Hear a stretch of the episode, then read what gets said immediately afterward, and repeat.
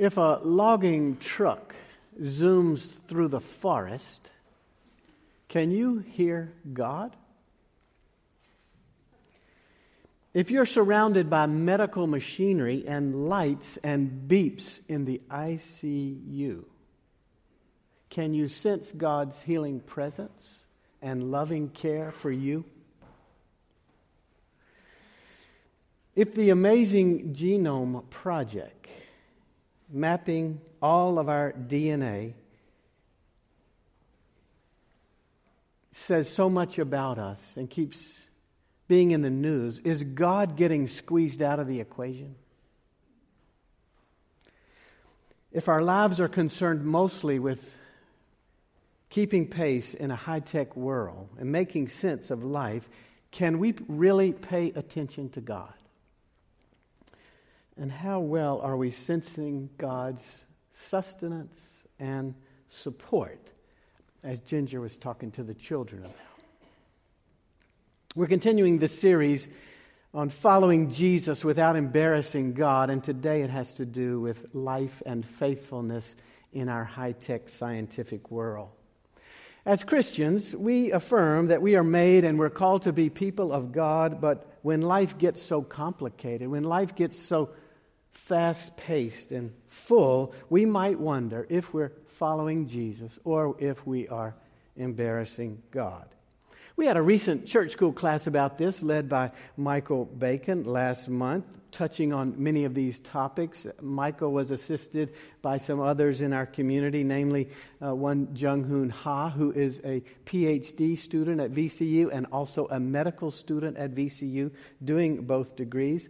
So, this subject of faith has been discussed in this church, and Faith in our scientific world engages many of us, our minds, our hearts, our lives. We want to keep thinking about how we follow Jesus and not embarrass God with all the technology and the science and the complexities of our world. One of the people that's helped me the most about this is a man named John Polkinghorne, a person I've talked about before from this pulpit. John Polkinghorne is a world class physicist He's an expert in quantum physics, which is that branch of physics that deals with the very smallest things, atoms and photons.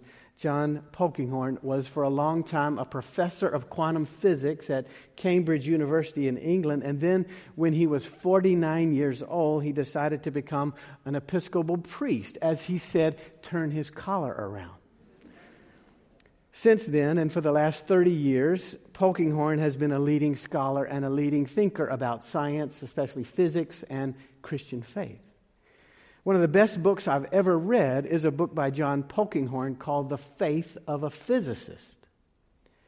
In this book, he discusses the articles of the Apostles' Creed. I believe in God the Father, maker of heaven and earth, and in Jesus Christ, born of the Virgin Mary, suffered under Pontius Pilate, crucified, dead, buried, raised. He talks about every one of these phrases, phrase by phrase, from a physicist's point of view.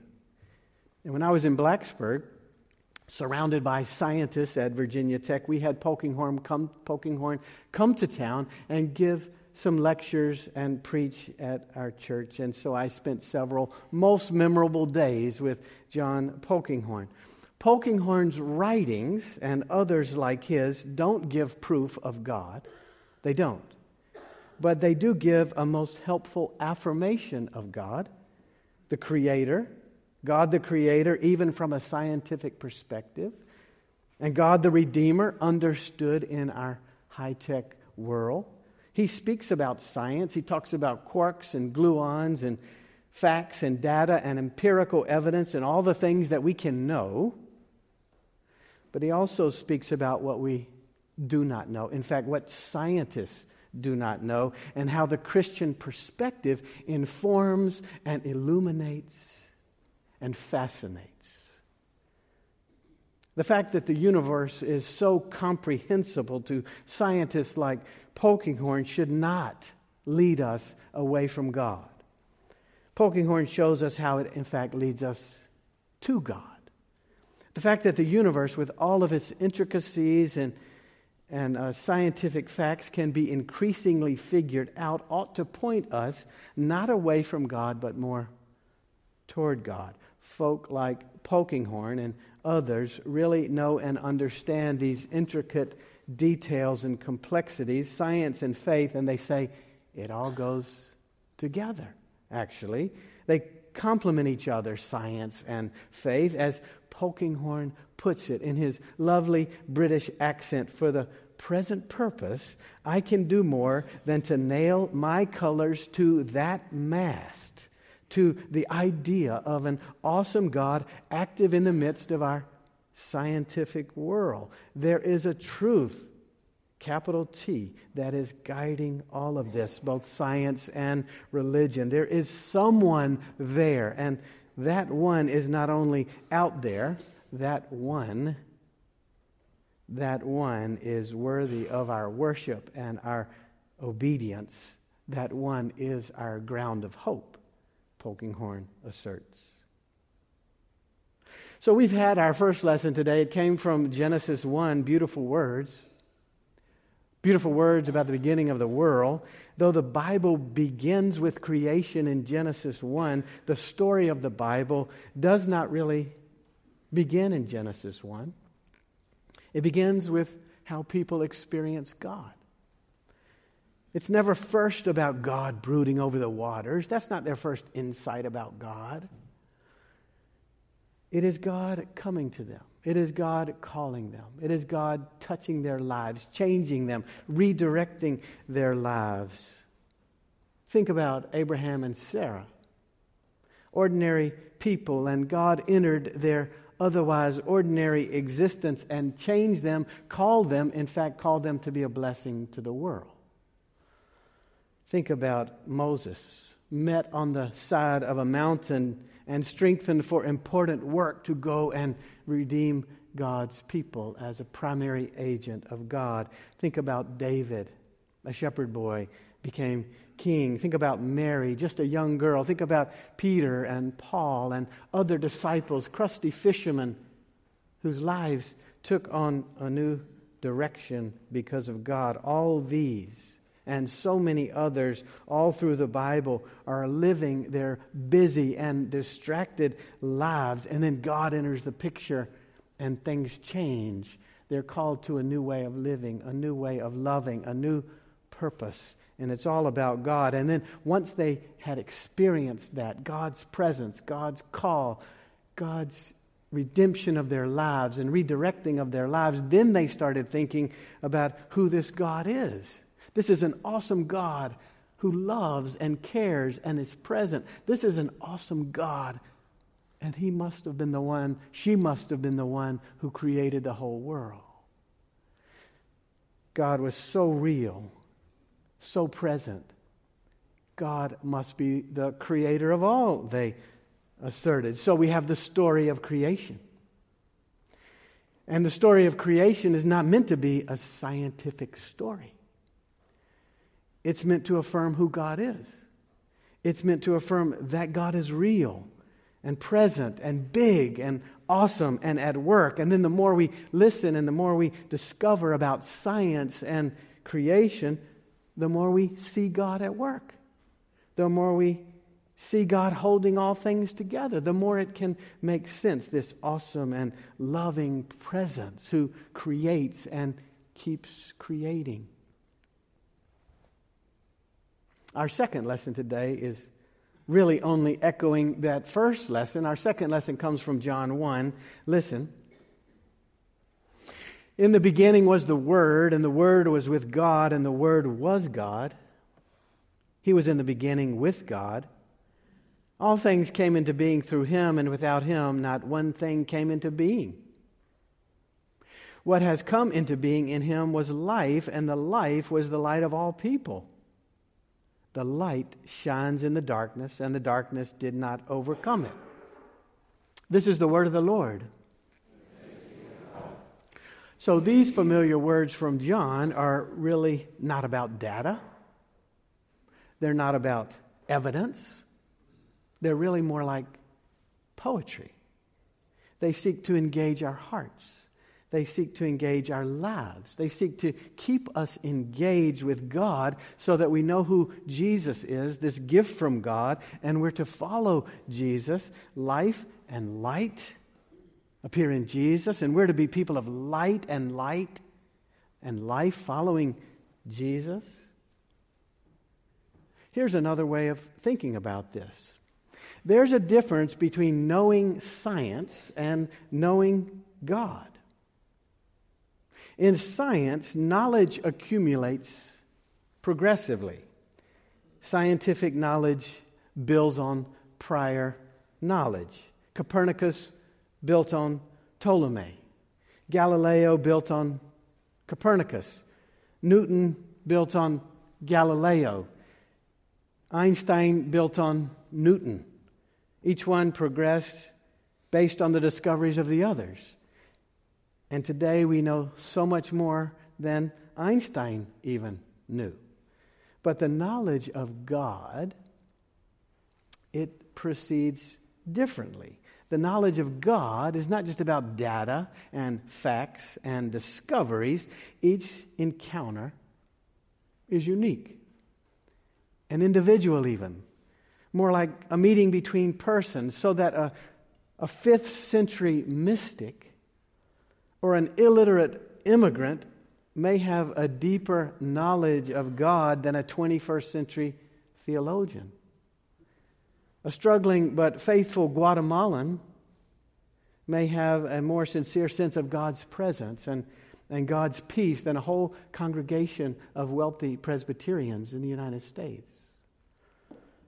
To know God really is to have a sense of relatedness to God, to have an openness that goes way beyond acquired data and facts. It's about having heart and soul touched, engaged, changed in many ways, like Ginger was talking to the children about. This is our goal a sense of relatedness to God where our lives are touched, engaged, changed. And God's amazing presence and God's wonderful and abiding love touch us in different and varying ways, often in moments that we cannot ever even expect or anticipate. The question is do we recognize it? Do we see it? Do we have eyes and ears and lives ready for it? Do we recognize it or not? Life can be so complex and life can get so fast paced that we no longer sense God or see God or even think about God. And that just might lead us to embarrassing God because God has been so present and so active and so attentive and loving and blessing us. And we just get caught up in other things. God's amazing ways inspire us differently. Maybe we're often looking through the wrong lenses, looking for data instead of an encounter, looking for equations instead of engagement. God can speak to us in books, and God has spoken to me in many books, but we may need to be open too to other moments where God can speak. Maybe it's some mundane moment. Maybe it's some majestic moment. Maybe it's when we're serious about serving God somewhere in the city and we really see God. Maybe it's in reading something that we encounter God. That happens for sure. But it could just be as deep and as powerful in other ways, like in silence or in a stranger's voice or in the depths of a tragedy and a powerful, overwhelming sense of loss, we finally sense God. Or maybe it's in a sacramental moment, which comes shortly today, or in some other unexpected season. It could be many different ways, and it's going to be personal. And it's going to touch us and invigorate us and move us, maybe convict us refresh us, change us, and much, much more. I've learned a great deal about theology. I've learned a great deal about God in books, theologians contributing to my own life and faith, articulating things about God that speak to me. I've also learned a great deal about God in lots of other ways, in encounters and experiences where it was clear that God was near and God was real and God was personal and no scientific or other data could ever verify it. I had an encounter of God's love and presence in a very personal way recently at the bedside of a church member who died. There was a certain confidence of God's love all around us who were there in that room. There's a, an amazing sense of the communion of saints, the forgiveness of sins, the resurrection of the body, and the life everlasting. God's light shining in the darkness. There's little scientific evidence there, but huge clarity about who held us and who knew us and who was at work in those moments. I've encountered God's amazing power in difficult times of turmoil and fear in my life when feeling overwhelmed, there was also the sense all things will be well and all manner of things will be well. I've encountered God's tremendous grace in various moments in this city or in far off places with our mission partners where so many signs point to death and discouragement and despair and heartache and hurt, and yet faith is blossoming. And people are serving God and people are trusting God in the midst of really bad stuff. I've encountered God in many moments with various ones of you who, no matter what you're facing, you keep trusting God. You keep living and loving. You keep on persevering, knowing that nothing separates us from God's love. There's no empirical evidence for this, but it's clear and it's powerful and it's real and it's moving it's easy to get overwhelmed with our scientific, fast paced, complicated world. We live with so much change and so much complexity, and it's easy to focus on the change, and it's easy to focus on the complexity, and it's easy to forget about God. We might even embarrass God when we do that, assuming God's not present or God's not at work. Yet our calling, our calling, our great gift is God's abiding care and steadfast faithfulness and never ending love. That's what we focus on. Let me close with a quote from Francis Collins. Francis Collins is head of the National Institute for Health. Francis Collins is head of the Genome Project a top scientist. And I quote, Well, as a scientist who is also a believer, the chance to uncover the incredible intricacies of God's creation is an occasion to worship. To be able to look for the first time in human history at all three billion letters of the human DNA, which I think is God's language, it gives us just a tiny glimpse into the amazing creative power of God's mind. Every discovery that we now make is for me a chance to worship God in the broader sense, to appreciate the grandeur of God's creation. It also helps me appreciate that there are limits to the kinds of questions that science can answer. And that's when I have to turn to God and seek God's answers. End quote. Science and our high tech world can give us so much, and we're so grateful for it. But we want to be continually turning to God and finding God's answers. We want to keep following Jesus. Even in our complex and scientific world, may God's Spirit so engage us, so encounter us, so change us that we are given life to follow faithfully today, tomorrow, forever. Amen. Let us pray. Holy God, to turn from you is to fall, to turn to you is to rise. To stand, to serve you, to follow Christ, that is to abide forever. We commit to that way. Amen.